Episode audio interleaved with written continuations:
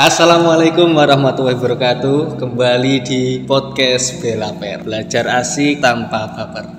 Podcast yang membahas seputar pembelajaran dengan asik dan menyenangkan. Oke, perkenalkan nama saya Miftahul Ulum.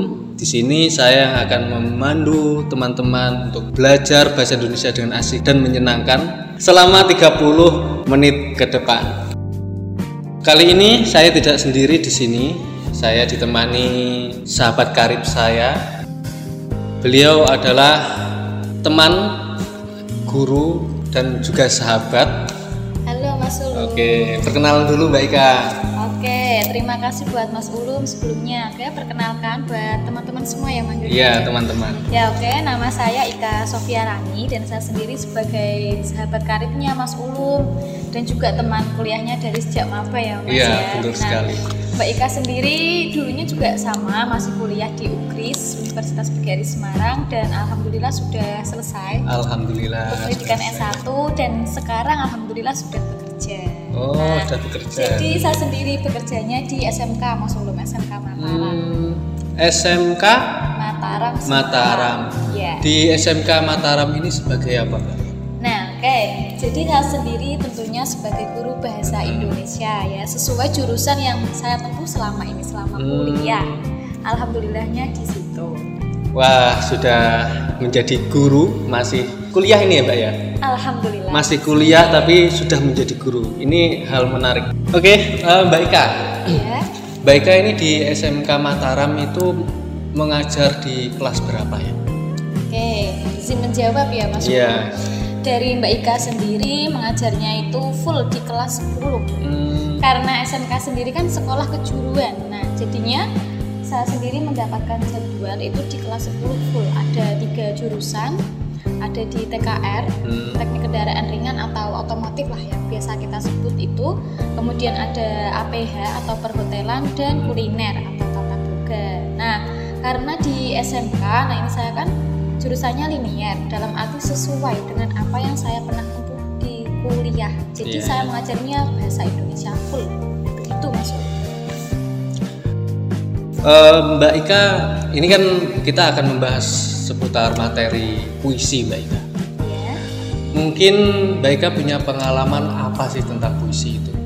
oke ini pertanyaan yang sangat menarik ya karena menurut saya eh, dari adanya puisi lah ini tuh salah satu materi atau pembahasan yang menurut saya selama saya sekolah kuliah itu salah satu materi yang paling simple menarik dan mudah diingat. Itu menurut saya pribadi.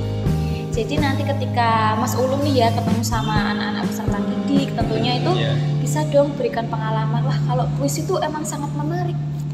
Jadi bisa mengalahkan dari materi-materi yang lainnya sih itu kalau pendapat saya jadi puisi itu salah satu pembelajaran yang unik menarik apalagi Unik, menarik. menimbulkan perasaan-perasaan lah dari kita sebagai Iya, iya, iya. yang akan membaca atau sebagai pendengar kayak gitu itu sih singkatnya Puisi ya. Puisi itu apa sih? Menurut Mbak Ika, pengertian puisi itu apa sih? Oke, ini sangat menarik sekali ya pembahasan kali ini kok istilahnya itu mengajak saya untuk flashback ini sepertinya. Di sisi lain juga sebagai guru, jadi kembali lagi pembelajaran yang dulu ya tentunya Iya. Mas Ulum. Nah, dari puisi sendiri, nah jadi puisi ini toh dapat kita pahami nih secara garis besarnya, secara umumnya bahwa puisi kan menjadi ragam sastra. Nah, jadi ragam sastra di sini itu bahasanya terikat Hmm. terikat karena ada unsurnya ada irama, mantra, rima, serta penyusunan larik dan bait. Jadi puisi ini tuh sangat khas ya teman-teman. Kalau kita cermati secara bersama. Nah, nah oke dari menariknya puisi juga seorang penyair itu tentu akan memilih kata-kata yang tepat. Jadi di sini tuh kata-katanya memang khusus sih yang saya rasa itu benar-benar khas dan membedakan yang lain. Bedanya misal sama sejenis teks, ada teks deskripsi tentunya kan akan berbeda Mas Iya, Ulum, benar. berbeda dengan puisi kayak gitu. Jadinya ini sangat menarik buat kita pelajari bersama. Oke teman-teman, eh, terima kasih tadi sudah eh, Mbak Ika sudah Bu Ika ya, Bu Ika sudah menjelaskan apa sih itu puisi, pengalaman-pengalaman beliau tentang puisi dan sebagainya. Eh, perlu saya tekankan lagi di sini perlu saya sampaikan bahwasanya dalam pembelajaran kali ini kita ada kompetensi inti dan kompetensi dasar. Jadi kita uh, tujuan ke depan itu jelas apa yang kita tuju dan apa yang akan kita lakukan ke depannya. Adapun kompetensi inti ini adalah uh, mengolah, menalar dan menyaji dalam ranah konkret dan ranah abstrak terkait dengan pengembangan dari yang dipelajari di sekolah secara mandiri dan mampu menggunakan metode sesuai kaidah keilmuan. Lalu kompetensi dasar. Nah, ini yang harus teman-teman tuju setelah teman-teman mempelajari puisi dari podcast ini. Diharapkan teman-teman dapat menulis puisi dengan memperhatikan unsur pengembangannya, tema, diksi, gaya bahasa, imaje, dan lain-lain. Jadi, simak baik-baik pembahasan kali ini agar nanti setelah podcast ini berakhir teman-teman tidak bingung apa yang harus dibuat jadi perlu saya tekankan lagi setelah pembelajaran kali ini teman-teman diajak untuk menulis puisi Oke, kita lanjutkan lagi Mbak Ika. Apakah masih tersambung? Nah. Alhamdulillah masih ini, masih yeah. setia menemani podcastnya Mas Ulum ya. Iya, podcast Belaper. Belajar asik tanpa baper kita. Namanya Tidak ada baper-baperan. Menarik sekali. Karena kita juga akan berbagi ilmu ya tentunya yeah, ya. Tentunya Jadi tidak boleh baper ya. Ya. Uh, gini Mbak Ika. Kenapa sih setelah kita kan setelah mengetahui pengertian, setelah mengetahui apa itu puisi, Lalu manfaat atau tujuan kita mempelajari puisi itu seperti apa? Kenapa kita harus mempelajari puisi? Oke, wah ini sangat menarik sekali ini sepertinya pertanyaannya yang membuat saya apa ya semakin menggebu-gebu lah mengingat untuk belajar puisi. Eh, nah mengapa sih kita harus belajar puisi? Nah ini pendapat dari saya dan juga hasil dari apa ya saya melihat di lingkungan lingkungan yeah, yeah. saya bahwa belajar puisi itu ada beberapa hal sih ini kenapa harus dipelajari nih puisi nah yang pertama puisi itu dapat mengajarkan untuk banyak kosakata hmm. jadi dengan berpuisi kita bisa nih memperoleh yang namanya banyak kosakata jadi yang awalnya kita hanya bisa kosakata beberapa kemudian kita bisa lebih menemukan banyak. menemukan kosakata baru nah, ya jadi kita menjadi apa ya lebih lebih memperkaya diri nah, betul sekali terhadap kosakata yang ada. Khususnya kan kosakata bahasa Indonesia itu kaya nah, banget gitu ya harus kita gali. Dan puisi ini mungkin menjadi salah satu sarana untuk memperkaya kosakata yang kita miliki gitu mbak ya ya betul sekali. Nah kemudian selain itu kenapa kok kita harus mempelajari puisi?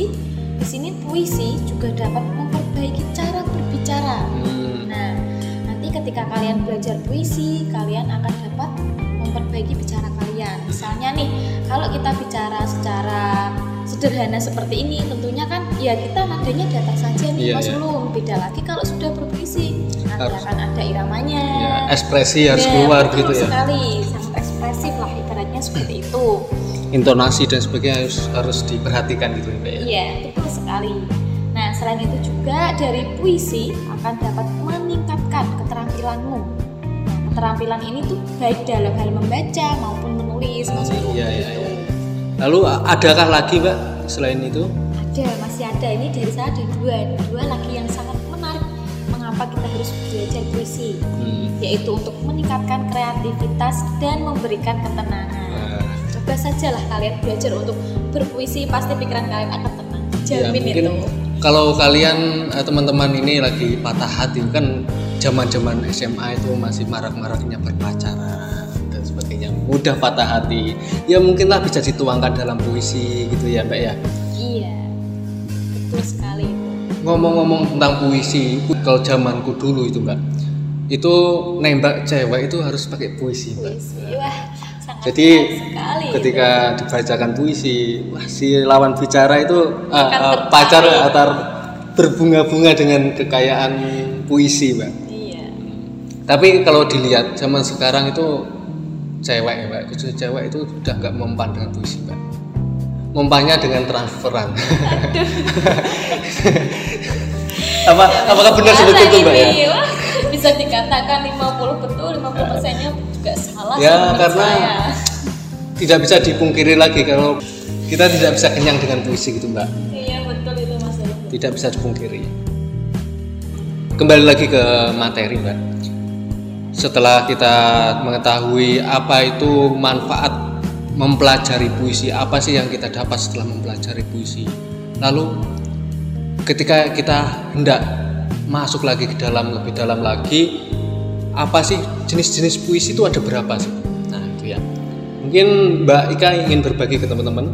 Oke boleh boleh banget nih mas Ulum nah jadi terkait pembagian jenis puisi nanti bisa dipahami secara bersama ya buat teman-teman bahwa puisi itu ada dua jenis.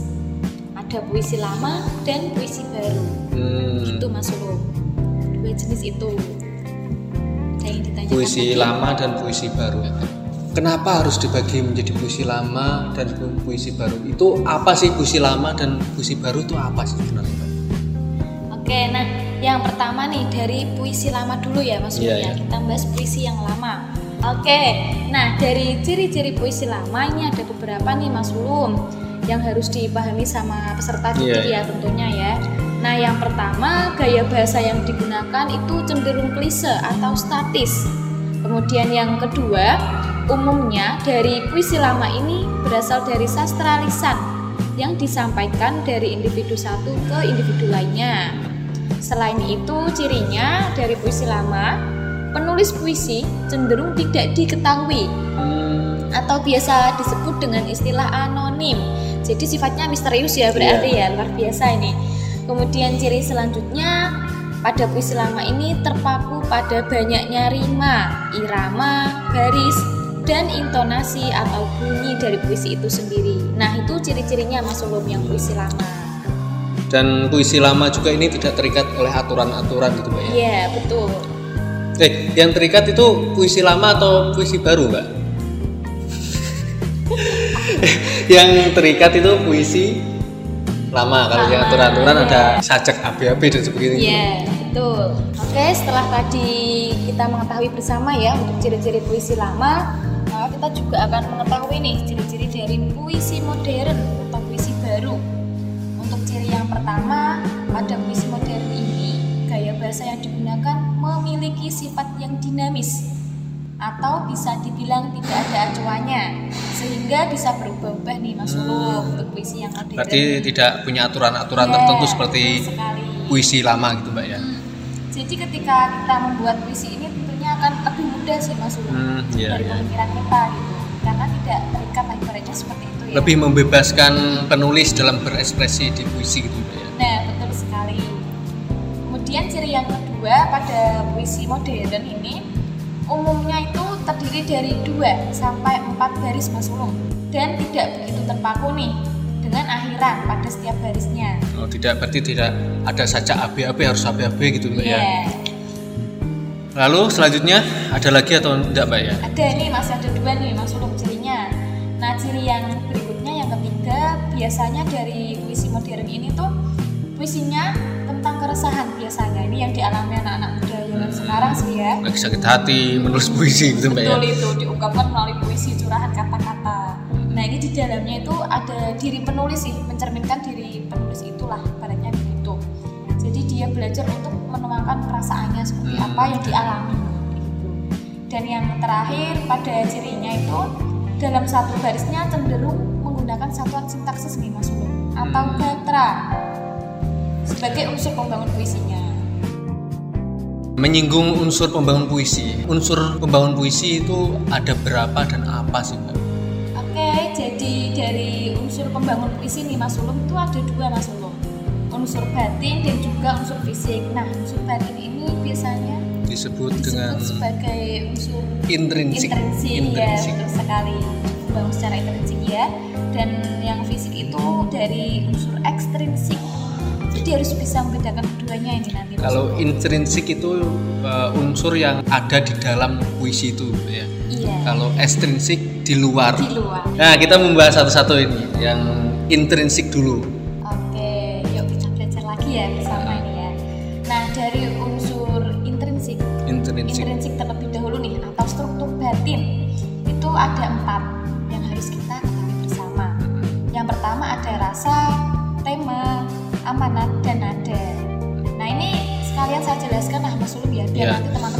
belajar ya perlu rasa itu apa rasa pedas atau manis atau Wah. rasa cinta atau apa kan bisa pikiran kita masih melayang-layang gitu mbak ya perlu dijelaskan lagi rasa itu seperti apa tema itu seperti apa dan sebagainya Yang pertama ada rasa nih, Mas Ulum. Nah, dari struktur rasa ini dapat diartikan sebagai sentuhan rasa. Sentuhan rasa yang akan kita berikan pada puisi kita. Nah, ini biasanya berasal dari kita sebagai penulis puisi. Nah, dari adanya menulis puisi biasanya penulis puisi atau penyair akan menulis sebuah puisi karena latar belakangnya dia sendiri. Hmm, Karena dia itu memiliki keresahan keresahan gitu ya. Yang kemudian diungkapkan. Oh, seperti tadi kalau kita sedang terputus sih merasa tersakiti kita menulis puisi ya. Ini berdasarkan intrinsik yaitu bagian rasa gitu ya. rasa. Ya, akan tetapi selain dari apa ya kita mengungkapkan keresahan kita, itu juga penulis bisa menulis puisi itu berdasarkan permasalahan Mas Ulu, Hmm. permasalahan yang terjadi saat ini. Bisa. entah itu permasalahan kita sendiri atau permasalahan orang, lain. bisa di Iya, bisa diungkapkan melalui kata-kata puisi ya. Hmm.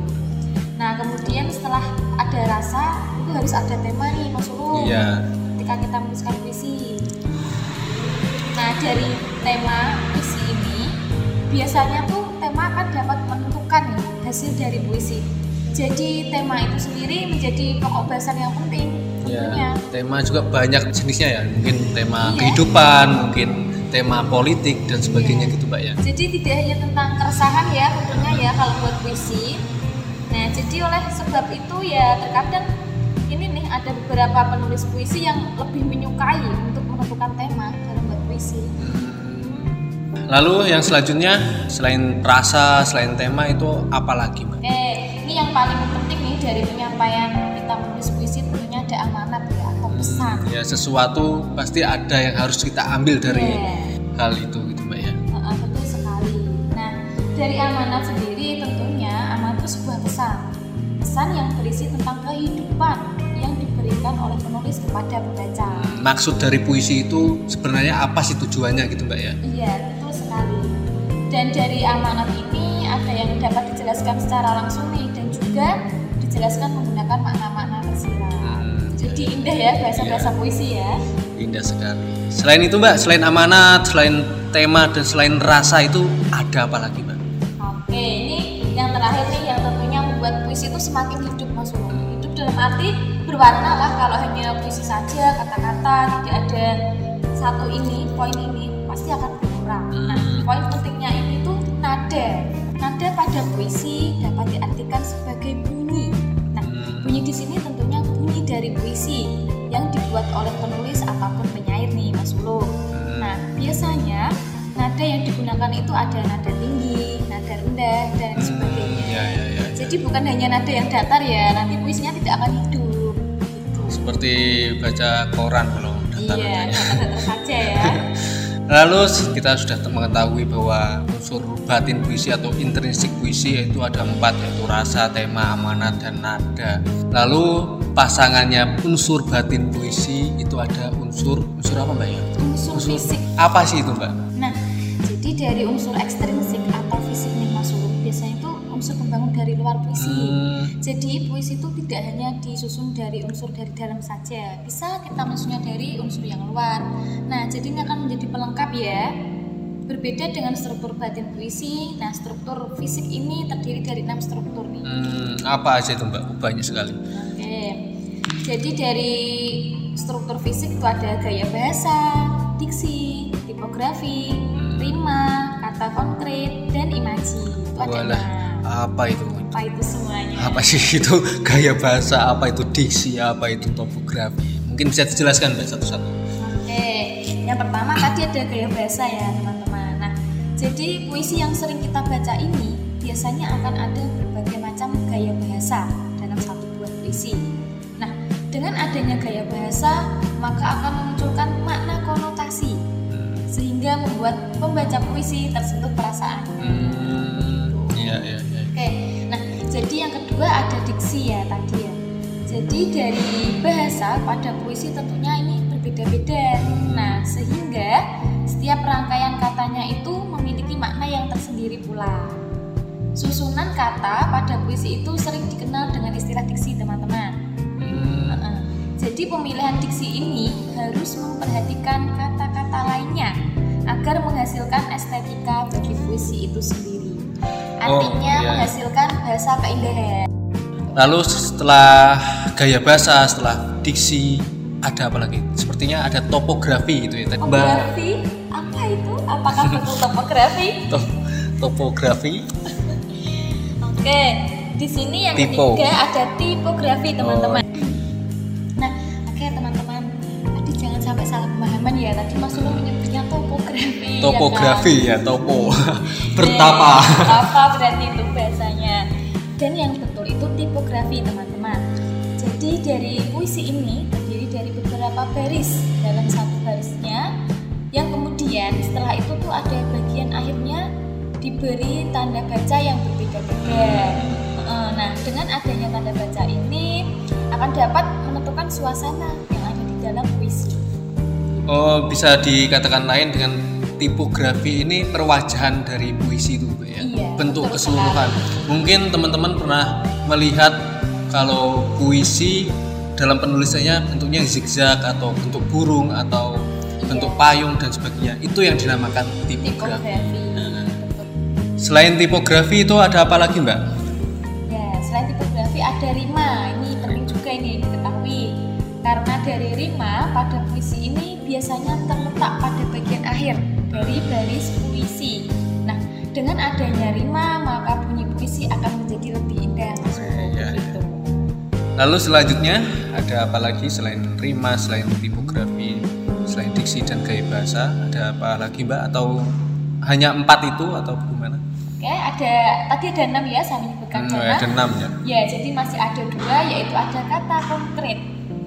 Nah, dari kata konkret ini menjadi kata-kata pada puisi yang bisa mengarahkan ke imajinasi pembaca. Heeh, jadi dengan adanya kata konkret ini ya pembaca akan terbawa ke dalam bahasa kita gitu. Jadi dengan adanya itu setelah kita membaca puisi maka kita bisa menghadirkan imaji bagi seseorang yang membaca Hmm. puisi kita gitu. Tadi menyinggung tentang imaji. Nah, imaji yang selanjutnya sepertinya imaji Mbak yang terakhir ya. Iya, betul sekali. Apa itu imaji merupakan imajinasi yang melibatkan setiap indera manusia. Nah, dari indera manusia ini kan ada suara ya, indera suara, jadinya imaji suara. Kemudian ada penglihatan atau imaji penglihatan dan sebagainya. Jadi nanti ketika membuat puisi akan lebih berwarna nih jadinya ketika ada imaji yang merupakan imajinasi begitu Mas. Jadi pembaca itu akan tersentuh dengan puisi yang kita buat Ah, baik, terima kasih Mbak Ika. Jadi kita perlu perlu kita ulas lagi bahwasanya dalam puisi itu ada unsur-unsur pembangun yaitu unsur intrinsik dan ekstrinsik. Jadi dalam puisi itu ada dua unsur itu yang harus hadir di dalam puisi tersebut. Yang yang intrinsik rasa, tema, amanat, nada. Lalu yang ekstrinsik seperti gaya bahasa, diksi, tipografi, rima, kata konkret, imajinasi. Nah, berhubung ini Mbak, eh, tujuan kita kali ini membahas tentang puisi kan akhirnya kita untuk menulis puisi begitu Mbak ya. Eh, produk akhirnya adalah penulisan puisi. Lalu bagaimana sih Mbak cara menulis puisi yang baik dan benar itu bagaimana Mbak? Oke, yuk kita belajar bersama Ya. nih ya.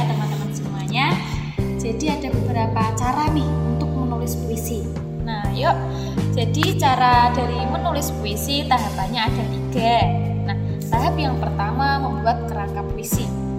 Dari membuat kerangka puisi ini kita bisa memulai dari jenis puisi yang ingin ditulis nih. Dan kemudian memperhatikan unsur puisi. Jika pembaca ingin menulis puisi lama, maka irama, rima, sajak harus ditentukan terlebih dahulu ya. Jadi agar pesan yang ingin kita sampaikan itu dapat dimengerti oleh pembaca puisi. Nah, setelah melalui tahap membuat kerangka, kemudian ada tahap yang selanjutnya yaitu tahap yang kedua. Jadi tahap yang kedua ini menentukan judul tentunya. Dengan penentuan judul di awal, maka akan dapat mempermudah pembaca untuk membatasi ungkapan atau emosi yang ingin kita sampaikan melalui puisi yang kita tulis.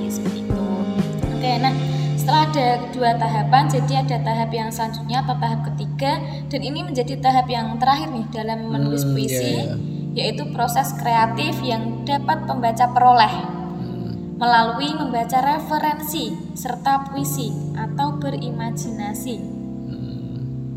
Nah, selain itu, dalam menuliskan puisi itu ada proses membuat puisi kan. Nah, dari membuat puisi ini harus memperhatikan penggunaan diksi. Nah, penggunaan diksi ini tidak perlu terlalu sulit, teman-teman. Jangan terlalu dilebih-lebihkan gitu mbak ya. Betul. Jadi cukup memulai dengan kata-kata yang familiar. Nah, eh dan dengan begitu maka pembaca pun akan mulai terbiasa nih, terbiasa untuk membuat ragam puisi lainnya. Maka dalam membuat puisi kalian harus bersemangat ya tentunya untuk melalui tahapan-tahapan itu gitu. Oke, terima kasih Mbak Ika atas waktunya untuk berbincang, untuk berbagi ilmu kepada teman-teman. Oke teman-teman, setelah eh, kita mempelajari apa manfaat dari puisi, lalu apa pengertian puisi, unsur-unsur pembentuk puisi, dan cara menulis puisi sudah lengkap sekali. Setelah kita belajar bersama tentang puisi, setelah kalian memperdengarkan podcast Belaper ini belajar asik tambah baper ya namanya baper. Jangan baper-baper kalau belajar. Tentunya kalian sudah sedikit banyak memahami tentang puisi. Ayo mari kita berpuisi. Sampai jumpa di lain kesempatan. Wassalamualaikum warahmatullahi wabarakatuh